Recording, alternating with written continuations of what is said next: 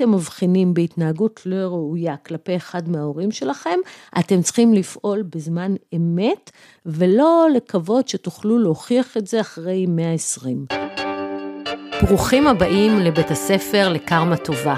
אני עורכת הדין רות דהן וולפנר, ואני אדבר איתכם על זוגיות, על גירושים, וכמובן על קרמה, שהיא בעצם תוצאה. שלום וברוכים הבאים לעוד פרק בפודקאסט שלנו, בית הספר לקרמה טובה. השבוע נדבר על אחד הנושאים הכואבים והסבוכים ביותר בתוך התא המשפחתי, התנגדות לצוואה. תארו לעצמכם מה מרגיש אדם, בדרך כלל צאצא, שמגלה לאחר פטירה של אחד מהוריו או של שניהם, שהצוואה שהם השאירו מנשלת אותו, חלקית או באופן מלא, וממש לא תואמת את הציפיות שהיו לו. תארו לכם שאתם מגלים שאבא שלכם ערך צוואה והוריש הכל לבת הזוג הצעירה שלכם, או שההורים שלכם הורישו הכל לבן הצעיר ונישלו כמעט לחלוטין את חן האחיות, או כל וריאציה אחרת שבה אתם מגלים אחרי הפטירה שנושלתם. הנישול הזה מביא לפגיעה רגשית עצומה, ובכלל לא משנה אם יש לו סיבה מוצדקת. כשההורים או אחד מהם הולכים לעולמם והילדים מגלים שהם לא יורשים, הפגיעה היא בלתי נתפסת. הקטע הוא שבישראל, בניגוד למדינות באירופה למשל, מותר לנשל. באירופה בחלק מהמדינות, אה, למעשה ברובם, חלק, גדול, חלק מסוים מהעיזבון משוריין תמיד לטובת הילדים. לעתים גם לטובת בני הזוג והילדים, וחופש ההורשה שאצלנו הוא חופש מוחלט, חל, חל רק על החלק הלא משוריין. זאת אומרת, אי אפשר לנשל לחלוטין ילדים. אבל אנחנו לא באירופה, אנחנו במידל איסט, ובישראל יש חופש הורשה מלא ומוחלט. שאומר שהורים לא חייבים להוריש לילדים שלהם בכלל, לא חייבים להוריש להם בחלקים שווים, ובעיקרון כל אדם, אם הוא כשיר לצוות, יכול להוריש למי שבא לו. אבל בואו נתחיל מההתחלה. צוואה, כמו שבטח רובכם יודעים, היא מסמך בעל תוקף משפטי מחייב, שבמסמך הזה אדם מורה כיצד הוא ירצה לחלק את רכושו לאחר אריכות ימיו ושנותיו, כלומר לאחר שהוא עוזב אותנו והולך לעולמו. חוק הירושה קובע את כל הדרכים בהם ניתן לערוך צבא אה, כדי שיהיה לה תוקף. אם לצבא יש תוקף ואין סיבה לבטל אותה, הנטייה של בתי המשפט היא לכבד את רצון המת כפי שהוא בא לידי ביטוי בצבא. אבל זה ממש לא סוף פסוק. ישנם אה, כמה דרכים להביא לביטול ולפסילת צבא, שגם אותם כמובן קובע החוק. אז איך כל זה קורה? אחרי אה, מות המצווה, המוריש יגיש לבית, לרשם לענייני ירושה בקשה לצו קיום צוואה. לאחר שמוגשת הבקשה לצו קיום צוואה, הרשם מפרסם הודעה לציבור, אתם בטח רואים את ההודעות האלה מדי פעם בעיתון, כדי לאפשר למי שמעוניין להביע התנגדות למתן צו לעשות את זה. אם תוכח ההתנגדות לקיום הצוואה, בית המשפט ידחה את הבקשה למתן צו קיום צוואה, ולצוואה לא יהיה תוקף. אבל שימו לב, את ההתנגדות למתן צוואה צריך להגיש תוך 14 יום מהיום שבו פורסמה ההודעה הזאת בעיתון. אה, אתם צריכים, אה, אם יש מישהו שקרוב לכם שנפטר ואתם ככה לא יודעים מה קורה, יש צבא, אין צבא, הוגשה בקשה, תעקבו אחרי המודעות האלה ואפשר גם לעקוב אחרי העניין הזה באתר של הרשם לענייני ירושה על ידי הכנסת אה, מספר תעודת זהות של המנוח. במקרה שכבר ניתן צו קיום צבא ולא שמתם לב, אז אי אפשר להגיש התנגדות, אפשר להגיש בקשה לביטול הצו, אבל זה כבר עניין אחר לגמרי, אנחנו נדבר על זה בהמשך הפרק היום. אמ, פסיקות בתי המשפט לאורך השנים קבעו שרק מישהו מעוניין בדבר יכול להגיש התנגדות. מה זה מעוניין בדבר? אדם שיש לו אינטרס כלכלי בזה שהצוואה הזאת לא תקוים. יש הרבה מאוד אנשים שבוחרים להתחשבן באמצעות צוואה או לעשות אה, צדק חלוקתי כזה או אחר, אבל תדעו לכם שאם העניין לא נסגר מראש לפני הפטירה ומתגלה בצוואה, יש סיכוי גדול לקרע בין הילדים או למלחמות עולם אה, על הצוואה הזאת. ולכן אני הרבה מאוד פעמים, כשבאים אליי הורים ומבקשים להתייעץ לגבי צבא שבה הם מחלקים אה, אה, בחלקים לא שווים, או מחלקים נכס אחד לילד אחד ונכס אחר לילד השני, אני אומרת להם, כדאי לסגור את זה לפני. עם הילדים, שהילדים יבינו, שהילדים יקבלו, כשאתם אומרים להם שזה מה שאתם רוצים. כי אם הם מקבלים את זה בהפתעה אחרי שההורים הולכים לעולמם, יש פה פוטנציאל פשוט למלחמות עולם. עכשיו, איך מתנגדים לצוואה? בחוק הירושה יש רשימה של עילות שמהוות עילות שאפשר לטעון אותן כדי להתנגד לצוואה. העילות הכי נפוצות הן כשרות לצוות, כלומר, אה, האם מי שערך את הצוואה היה כשר קוגניטיבית להבין את טיבה וטבעה של הצוואה, ובאמת לממש את הרצון האמיתי שלו. עילה נוספת מאוד מאוד פופולרית היא השפעה בלתי הוגנת, שהעילה הזאת בעצם אומרת שמי שירש השפיע באופן לא הוגן על, המנוח לצוות לו את רכושו. אה, יש עוד עילה שהיא נקראת צוואה לטובת עדים, שזה צוואה שנעשית במשותף עם העדים, או לקיחת חלק בעריכת צוואה, אה, וגם צוואה סתומה, שקשה להבין את ההוראות שלה, וגם צוואה בלתי חוקית, ועוד כל מיני עילות. שתי העילות העיקריות, שגם עליהן נדבר היום, זה היעדר כשירות לצוות והשפעה בלתי הוגנת. העילות האלה גם הולכות בדרך כלל יד ביד, כי אם המנוח היה בהידרדרות קוגניטיבית, קל יותר להפעיל עליו השפעה בלתי הוגנת, ולכן בדרך כלל טוענים את שתי העילות האלה ביחד, לא תמיד כדאי לעשות את זה, ואנחנו נדבר על זה. בפברואר האחרון, פברואר 22, ניתן פסק דין מעניין בנושא של כבוד השופטת סיגלית אופק בבית משפט לענייני משפחה בתל אביב. אני אספר לכם עליו קצת בהרחבה, לא בגלל שפסק הדין הזה חידש משהו, אלא כדי שיהיה לכם מושג איך מתנהלים ההליכים האלה של התנגדות לצבא. אז קודם כל, כדי שתבינו את משך הזמן, התנגדות לצבא הוגשה באוגוסט 2019, ופסק הדין בבית המשפט לענייני משפחה ניתן, ניתן בפברואר 22, כלומר כעבור שנתיים וחצי, שיחסית זה פרק זמן די קצר לנהל הליך כזה. אצל שופטים פחות יעילים, ההליך יכול להימשך גם ארבע וחמש שנים בקלות. העניין הוא שבזה לא, זה לא סוף פסוק, זה רק פסק הדין של בית משפט לענייני משפחה. בהרבה מאוד מקרים אה, מוגש ערעור לבית המשפט המחוזי, ולפעמים לא עוצרים גם במחוזי ומגיעים לעליון, ואז תוסיפו עוד בין שנתיים לארבע שנים להליך הזה. ככה שהרבה פעמים מוגשת התנגדות ועד שאפשר לממש את הצוואה, כי כל עוד לא ניתן צו קיום צוואה, אי אפשר לממש את הצוואה ואי אפשר לפעול בעיזבון, יכולות לעבור שנים רבות. אז אותו מקרה שבו דן פסק הדין של אה, כבוד השופטת אופק, אה, אישה הלכה לעולמה כשהיו לה ארבע דירות, שתי חנויות וארבע מיליון שקל אה, בבנק.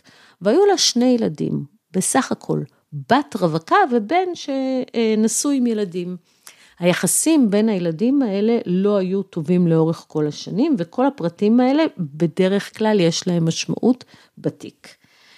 כי אותה אישה היא ידעה שהיחסים שלה, הילדים שלה לא ביחסים טובים, אז היא אמרה, אני אעשה את החלוקה בעצמי. והיא ערכה ארבע צוואות, כל כמה שנים היא שינתה את הצוואות וקבעה חלוקה קצת אחרת. כשהיא הלכה לעולמה, התחיל מאבק משפטי בין הילדים על הצוואות. אז קודם כל תדעו לכם שצוואה האחרונה היא הצוואה התקפה. והצוואה האחרונה שלה הייתה צוואה בכתב יד משנת 2015, וכאן זה המקום להסביר לכם שצוואה בכתב יד, אה, אם יש עליה, אה, היא נערכת בכתב היד של המוריש, ויש עליה חתמה ותאריך, נחשבת לצוואה לכל דבר ועניין. ואת הצוואה הזאת, צוואה בכתב יד משנת 2015, הבת ביקשה לקיים.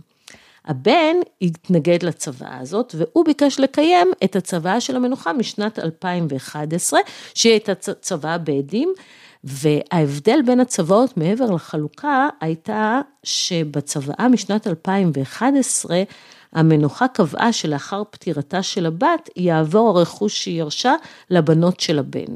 עכשיו, היא לא הייתה ביחסים טובים הבת עם הבנות של הבן, אבל זאת הייתה הצוואה. לצוואה הזאת הבת התנגדה. ואז בית המשפט קבע שהוא דן בתיק בשיטת השכבות. שיטת השכבות זה קודם כל דנים בצוואה האחרונה. אם ההתנגדות לצוואה האחרונה נדחית, אז הצוואה הזאת מקבלת צו קיום צוואה ולא ממשיכים הלאה. אם ההתנגדות הזאת מתקבלת, עוברים לדון בצוואה הלפני האחרונה הזאת של שנת 2011, שהבן ביקש לקיים אותה, אה, ואז דנים בהתנגדות של הבת.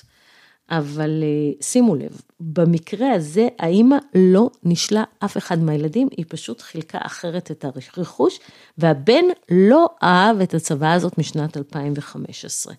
ובמסגרת ההתנגדות, הבן טען שהמצב הבריאותי של אימא שלו בשנת 2015, המועד שבו היא ערכה את הצוואה, לא אפשר לה להבין את טיבה של הצוואה, בגלל שהיא סבלה מדמנציה קשה.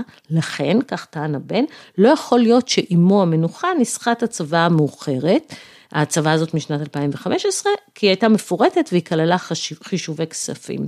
הוא טען שאימא שלו חתמה על הצוואה הזאת תחת איום, אונס והשפעה בלתי הוגנת של אחותו, שכללה אלימות פיזית ומילולית. הוא אמר שהאחות שלו הייתה אלימה כלפי האימא והאימא פחדה ממנה. הוא טען גם למעורבות בעריכת הצבא וטען שחלק מהחלקים מהצבא לא חוקיים וצריך לבטל אותם. זאת אומרת, הוא באמת העלה את כל, כמעט כל טענות ההתנגדות האפשריות. הבת אמרה, מה פתאום, לא הופעלה כל השפעה בלתי הוגנת, בטח שלא בכפייה, באלימות או באיומית. היא אמרה שהיא לא בודדה את אימא שלה ולא סכסכה בינה לבין הסביבה שלה. היא טענה שוב ושוב שלא הייתה לה כל מעורבות בעריכת הצבא המאוחרת. היא אפילו הוסיפה שבכלל הצבא שהבן רוצה לקיים, בכלל נעשתה תחת השפעה בלתי הוגנת שהבן הפעיל על אימו. כמו ברוב העילים, אה, כמו ברוב המקרים שבהם עילת ההתנגדות היא היעדר כשירות לערוך צוואה, מה שבית משפט עושה כבר בדיון הראשון, הוא נותן צו גילוי מסמכים מאוד רחב.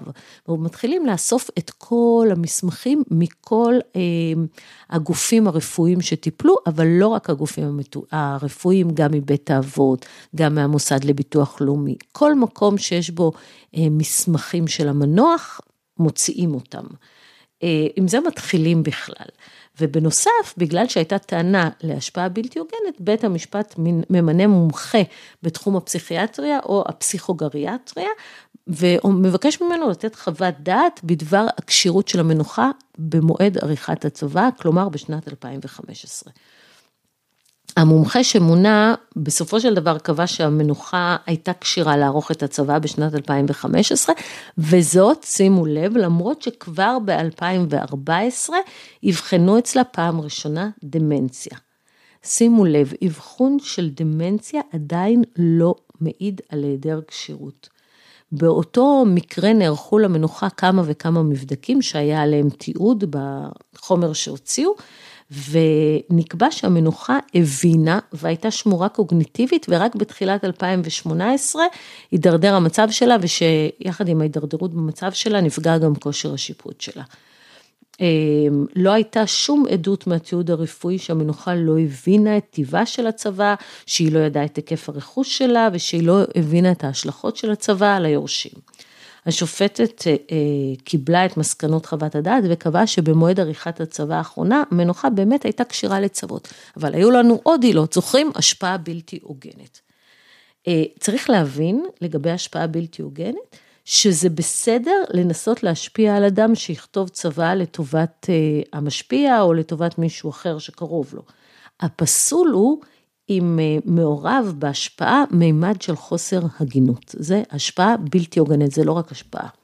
חוסר ההגינות נבחן על פי המושגים המוסריים של החברה שלנו, ועיקרון ניצול התלות, החולשה או חוסר היכולת של המצווה לצורך עשיית אה, צבא לטובת הנהנה, זאת אומרת לטובת מי שירש. התלות של ה... אה, אם המצווה היה תלוי בזה שהוא הוריש לו, הרבה פעמים זה אינדיקציה להשפעה בלתי הוגנת. והשופטת קבעה שאומנם המצב של המנוחה בשנים הרלוונטיות היה ירוד, וזה מהווה באמת נסיבה חשובה לקיומה של השפעה בלתי הוגנת, אה, בגלל שברגע שאדם הוא במצב ירוד, יותר תלוי אה, באחרים, והיא הייתה באמת תלויה בבת שלה. אבל לא הוצגה שום ראייה שהמנוחה לא הייתה עצמאית במחשבתה וברצונות שלה במועד עריכת הצבא. עכשיו שימו לב מה בוחנים.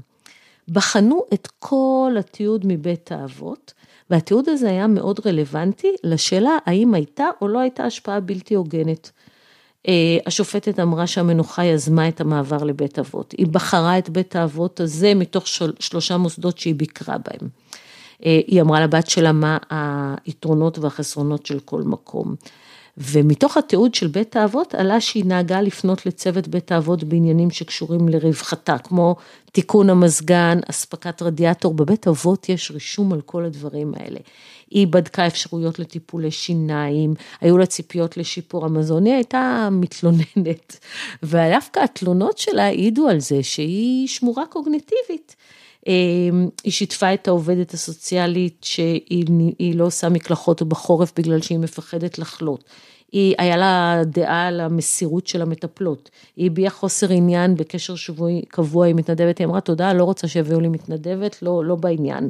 היא דיווחה לצוות המוסד על המצב הבריאותי שלה, והיא הביעה בפניהם את חששותיה. היא שיתפה את הצוות באירועים ובעבר המשפחתי שלה. בשיחה עם העובדת הסוציאלית היא גילתה הבנה לנושאים כספיים, היא הבינה את המשמעות הכלכלית של המגורים בבית האבות, וכך הלאה. והשופטת באמת קובעת שהדגש הוא על העצמאות השכלית והכרתית. יכול להיות שעצמאות שכלית והכרתית מחפה על תלות פיזית ומובילה למסקנה שחוסר עצמאות והתלות הפיזית לא גרם מעצמאותה של המשיבה. זאת אומרת, העצמאות הקוגניטיבית של המנוחה שללה השפעה בלתי הוגנת. זאת אומרת, אמרו, היא לא, היא לא, אומנם הייתה תלויה פיזית, אבל אי אפשר היה להשפיע עליה, היא הייתה מאוד דעתנית. לעניין הטענות בדבר אלימות פיזית של הבת כלפי אימה, זה גם היה אישו שלם בפסק הדין, הבן טען שהוא הקליט את האימא, הביא הקלטות חלקיות, וה, והשופטת אומרת שאתה לא יכול לטעון שהבת התעללה והייתה אלימה באופן קשה. אה, כנגד האימא, הבן טען שהיא נתנה לה מכות בגב, סטירות, חבטות בראש, מכות ביד, שברה כלים, לא נתנה לה לשעון, צעקה עליה, קיללה אותה. אומרת, אבל בצד שני, אתה הבן, ישבת בחיבוק ידיים, הפקרת את האימא הקשישה, למרות ההתנהגות שאתה טוען שאחותך הייתה מאוד אלימה כלפיה. ואתה טענת שהיה חשש לך ולבני משפחתך שהמנוחה תשים קץ לחייה, אה, אם הסיפור הזה של האלימות יצא. ובחר לא לעשות שום דבר. ואמרה, זה שאתה בחרת לא לעשות שום דבר, לא עולה בקנה אחד עם הסיכון לשלומה של האם, אם הבת שלה הייתה באמת כל כך אלימה כלפיה.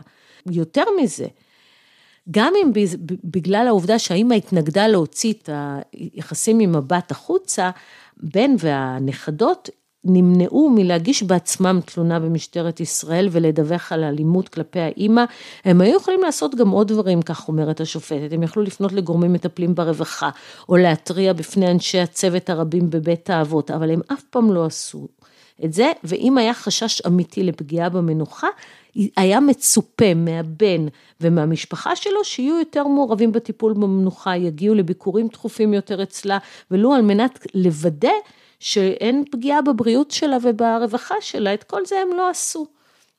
השופטת אומרת, היה מצופה שהם היו פועלים לשכירת שירותי מטפלת שתהיה נוכחת עם המנוחה, תסייע לה ובעיקר תשמור עליה מפני הבת שלה, שאתם טוענים שהיא אלימה ומסכנת אותה.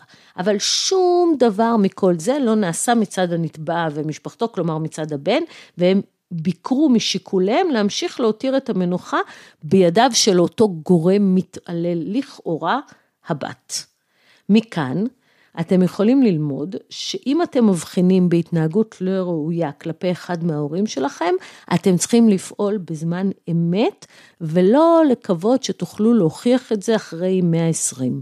בסופו של דבר, באותו מקרה, לאחר שנבחנה כל טענה וטענה, וגם ההיגיון שבהערכת הצבא, נדחו כל עילות ההתנגדות של הבן, ניתן צו לקיום הצבא המאוחרת משנת 2015, והבן אה, חויב לשלם לאחותו הוצאות משפט בגובה 37 אלף שקל, שזה סכום נמוך יחסית.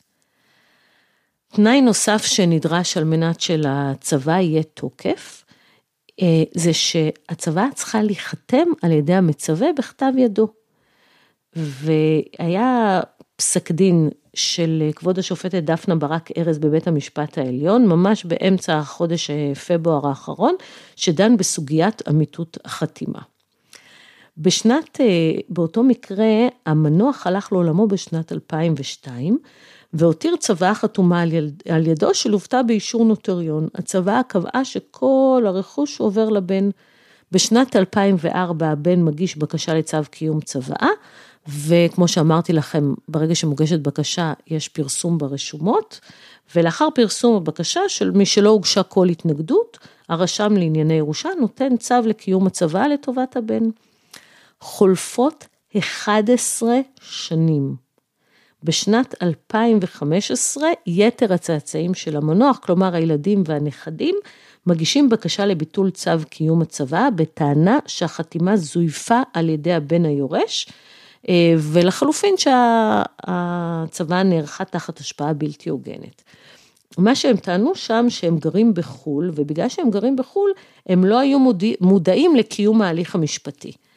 בית המשפט לענייני משפחה דחה את הבקשה ואמר שלקח לכם 11 שנה להגיש אותם, השתהיתם יותר מדי זמן ולא הסכים לקבל את הבקשה. הצאצאים לא ויתרו, הם ערערו לבית המשפט המחוזי, בית המשפט המחוזי קיבל את הערעור והשיב את התיק לבית המשפט לענייני משפחה. בית המשפט לענייני משפחה מינה מומחית לצורך בחינת זיוף הצוואה, זיוף החתימה של המנוח. המומחית הגישה חוות דעת ואמרה, יש סבירות רבה לזיוף, אבל המסקנה הסופית בחוות הדעת הייתה מסויגת. אחרי חודשיים הבן מגיש בקשה לפסילת חוות הדעת, בית המשפט דוחה את הבקשה ונותן פסק דין. במסגרתו מקבלים את בקשת יתר האחים לביטול צו קיום הצוואה שניתן כבר ב-2014. בית המשפט מאמץ את עמדת המומחית שהחתימה היא לא חתימה של המנוח, ונדחתה טענת השיהוי, מאחר שחוות הדעת וטענת הזיוף לא עמדו בפני הרשם לענייני ירושה במועד מתן הצו. בית המשפט קיבל בפסק הדין השני את בקשת המשיבים לביטול צו קיום הצבא ומחייב את הבן בהוצאות משפט. הבן היורש מערער על פסק הדין לבית המשפט המחוזי והערעור שלו נדחה, ולאחר מכן הוא מגיש בקשת ערעור לבית המשפט העליון, וגם הבקשה הזאת נדחתה. שימו לב, אחרי 11 שנה החליטו לקבל אה, בקשה לביטול צו קיום צוואה, זה נדיר. בחלק גדול מהמקרים טענת שיהוי דווקא כן מתקבלת, ולכן אל תמתינו. בפסק הדין שניתן על ידי אה, כבוד השופט נפתלי שילה בבית המשפט המחוזי בתל אביב בדצמבר 21, טענת השיהוי דווקא כן התקבלה. באותו מקרה, המנוחה הורישה את רכושה בצוואה לביתה ולבעלה בלבד, אה, אבל היו להם, אה, לה ולבעלה, עוד שני ילדים. חודש לאחר פטירת הבעל וארבע שנים לאחר פטירת המנוחה, הבן שנושל מגיש תביעה לביטול צו קיום צוואה של אימא שלו. הוא טוען שאימא שלו המנוחה לא ידעה קרוא וכתוב בעברית, שהיא סבלה מדמנציה, שהיא לא הייתה כשירה לערוך צוואה, וגם הוסיף שהחתימה בכלל לא החתימה שלה. קצת מזכיר את המקרה ההוא, אבל שם זה היה 11 שנה, ופה 4 שנים. הבן טוען שהוא הגיש את התביעה באיחור בגלל פרק הזמן בו הוא התאבל על אמו המנוחה. הוא גם הסביר את האיחור שהוא אמר שניהלנו משא ומתן כדי להגיע לפשרה, ורק אחרי שהמשא ומתן כשל, הוא הגיש את התביעה לביטול צו קיום צוואת אמו. הבת שירשה הגישה בתגובה בקשה לסילוק התביעה על הסף בטענה לשיהוי, והיא אמרה, טענות המערער, כל מה שהוא טוען, הוא ידע כבר בזמן הקראת הצוואה, הוא היה יכול להתנגד לצוואה, אז לפני ארבע שנים. בית המשפט לענייני משפחה קיבל את טענת הבת ודחה את התביעה על הסף. הבן, כמובן, מערער על ההחלטה הזאת לבית המשפט מחוזי. בית המשפט המחוזי דוחה את הערעור וקובע שצו קיום צבא נחשב כפסק דין סופי, סופי ומחייב, וקבלת בקשה לבטל אותו היא בגדר חריג. נקבע שצריך לתת משקל למידת השיהוי ולהסבר שניתן לשיהוי. הבן ידע את העובדות שבגללם הוא מתנגד עוד במועד שבו הוקראה הצוואה, הוא לא הגיש התנגדות ולמעשה הוא החליט להמתין. הוא ניהל הליכים משפטיים נגד אביו המנוח בסמוך לפטירת אמו, מה שכמובן מעיד שהוא יכל אה, באופן נפשי וכלכלי להתנגד לקיום הצבא, עוד קודם לכן, אבל הוא בחר להגיש את התביעה חודש לאחר שאבא שלו הולך לעולמו, והעיתוי הזה יוצר רושם שהוא המתין בסבלנות עד שאביו ילך לעולמו, שאי אפשר יהיה לחקור את, את אה, אבא שלו על הטענה שכביכול הוא ניהל עמו משא ומתן לעניין תוקף הצוואה, וגם על נסיבות עריכת הצוואה שלהם ומניעיה. ממש כאילו המתין אה, בסבלנות שאבא שלו ימות, ובית המשפט קולט את זה ולא נותן לו. בית המשפט המחוזי קובע שאין מקום להתערב במסקנת בית משפט לענייני משפחה, אמ, ושבעצם לא ניתן שום הסבר הגיוני לשיהוי הזה, ונאמר בפסק הדין באופן חד משמעי, שמי שיש לו טענות כבדות משקל כנגד צוואה, כמו שיש במקרה הזה לבן, צריך להעלות אותם בהזדמנות הראשונה, או לבקש ערכה להגשת התנגדות. הערעור כמובן נדחה, והמערער חויב בהוצאות אה, המשיבה, שזאת אחותו, ושכר טרחה בסך של 40 אלף ש"ח. עוד אני רוצה לומר לכם, שגם אם הצוואה לא נראית לנו לגיטימית, זה ממש לא אומר שהיא לא קבילה. כבר אמרנו קודם שלפי עקרון חופש הציווי, אדם יכול להדיר את אשתו ואת ילדיו אם בא לו לעשות את זה. הוא יכול להעדיף ילד אחד על פני האחר, הוא יכול לחלק באופן לא שוויוני, והוא גם יכול להתעלם לחלוטין מאיזה צאצא שלו שהוא יבחר. אדם לא חייב להוריש כלום לאף אחד, ולא חסרים אנשים שהעדיפו להעביר את כל רכושם לעמותות ולגופים אה, אחרים. ולא רק זה, המוריש יכול גם לקבוע תנאים בצוואה שלו, כך שרק מי שיעמוד בהם יוכל לרשת אותו. זכותו לעשות את זה, ובואו נבין על מה מדובר. אחד התנאים הנפוצים בצוואות נקרא תניית צילוקין. מה זה תניית צילוקין? זה תניה שקובעת שאם אחד מהיורשים יתנגד לצוואה, הוא יפסיד את החלק שהוא אמור לרשת אה, לפי הצוואה. זו תניה שמונעת אפשרות להתנגד לצבא, ולכן בית משפט בוחן אותה בזהירות רבה לפני שהוא מקבל אותה, אבל שימו לב, תניה כזאת מערימה קשיים על התנגדות לצוואה, כך שאם רוצים אה, להקשות על ההתנגדות, אפשר להכניס את התניה הזאת. זה מה שקרה בפסק דין של כבוד השופטת דפנה ברק ארז מבית משפט עליון, שניתן בשנת 2018. שימו לב, זה מקרה שהוא פשוט לא יאומן. באותו מקרה המנוח הותיר עיזבון שהיה שווה 25 מיליון, 25 מיליון שקלים. אם אפשר היה לתת כותרת לפסקי דין, הייתי נותנת לפסק הדין הזה את הכותרת קרמה is a bitch. באותו מנוח, שכנראה הבנים שלו לא ממש התעניינו בו בסוף חייו, החליט להוריש את דירתו, שליש מהכספים שמצויים באחד מחשבונות הבנק שלו, ואת מלוא הכספים המצויים בחשבון בנק נוסף, למי? לשכנה שלו שטיפלה בו בשנים האחרונות לחייו. את החלק הארי של העיזבון הוא ציווה לבנים שלו, הסכום של הבנים שלו היו 13 וחצי מיליון שקל, והסכום של השכנה קיבלה היה בערך 11 וחצי מיליון שקל.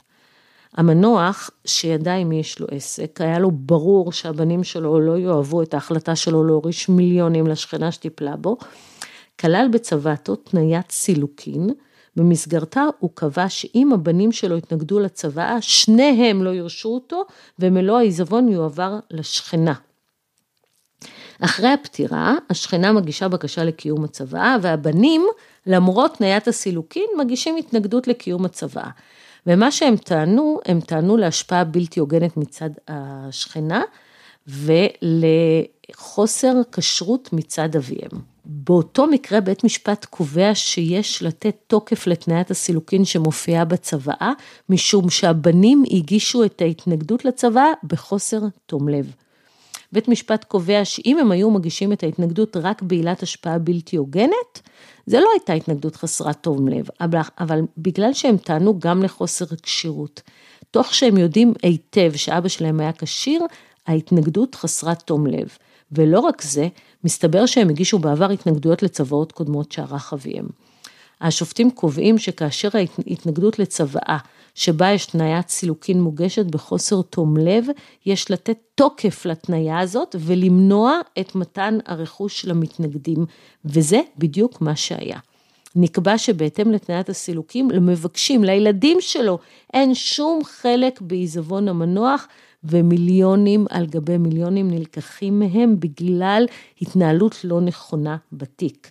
הם כמובן מערערים לבית משפט מחוזי שדוחה את הערעור שלהם, אבל כשמדובר במיליונים אף אחד לא עוצר במחוזי, וכך יצא שהערעור שלהם הגיע גם לבית משפט עליון, שקבע שאומנם יש להתייחס לתנאי הצילוקין בזהירות רבה, כדי לוודא שלא נפגעת הזכות, לא נפגעת זכות הגישה לערכאות, אבל בשל חוסר תום הלב הניכר של הבנים בהליך ההתנגדות, החליטו לדחות את הערעור שלהם.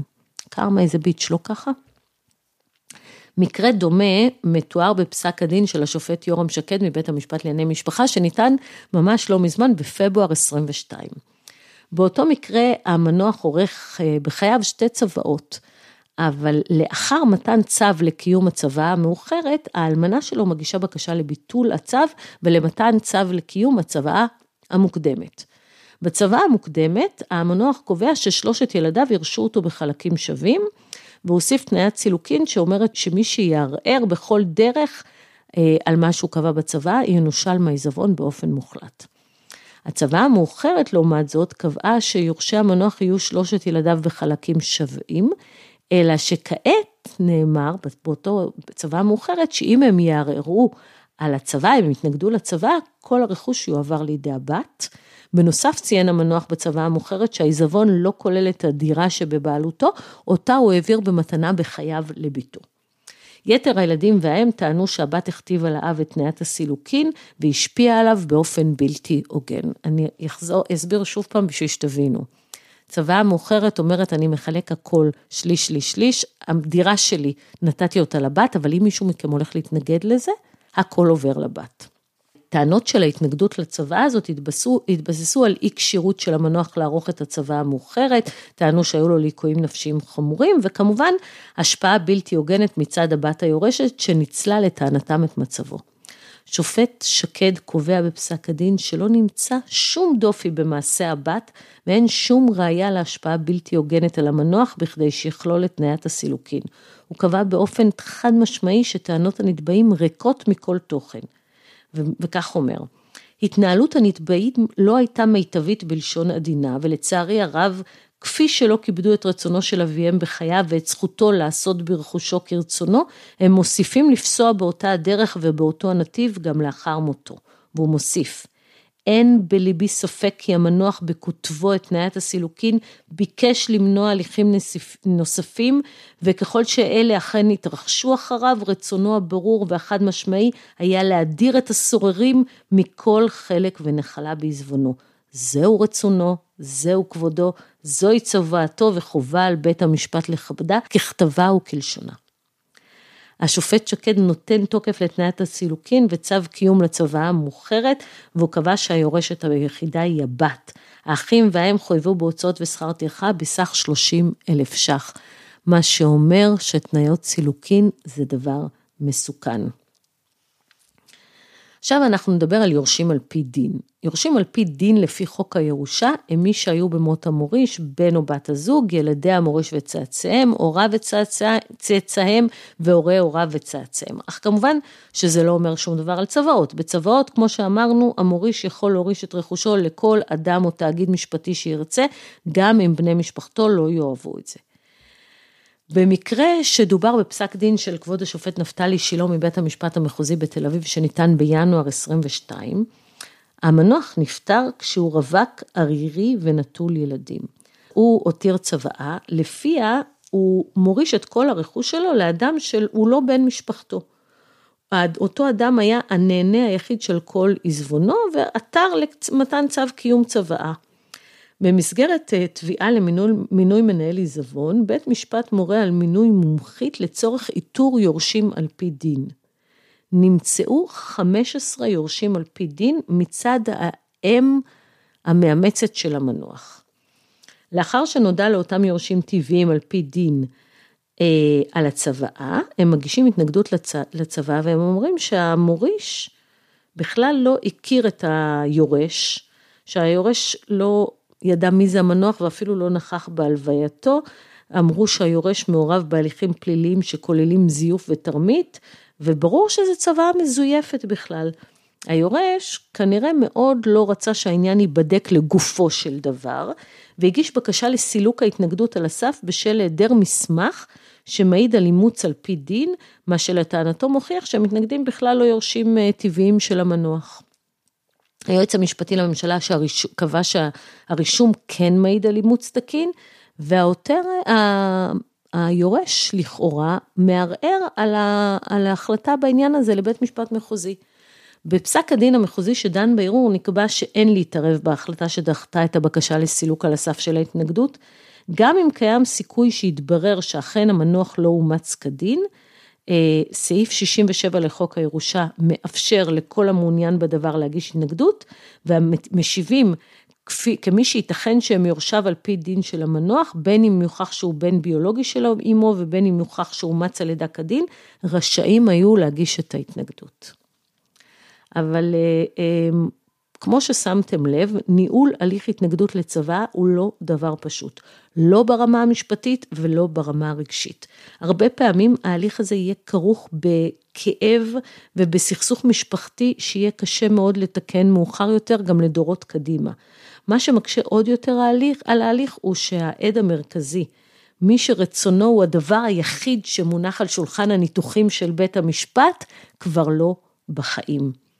הליכי התנגדות חשוב לנהל בשני מישורים. אחד זה המישור המשפטי, חשוב להכיר טוב טוב את המצב המשפחתי, המשפטי ולדעת אילו טענות להעלות ומאילו טענות להימנע. והמישור האחר הוא המישור הראייתי. החוכמה, גם אם אתם מבקשים לקיים את הצבא וגם אם אתם מתנגדים לה, היא לנסות ולהציג לבית המשפט מה בדיוק היה המצב בעת עריכת הצבא, וזאת באמצעות כמה שיותר ראיות ועדויות. התנגדות לצבא אפשר להגיש רק פעם אחת, תוודאו שאתם עושים את זה נכון. זהו, עד כאן להיום, תודה שהאזנתם לעוד פרק בפודקאסט שלנו. אני ממש אה, אשמח אם תעבירו את הפרק הזה למישהו שיכול להפיק ממנו ערך, ואם תדרגו אותנו באחת מהאפליקציות שאתם אה, האזנתם בה. תודה ונתראה בפרק הבא של בית הספר לקרמה טובה. ביי.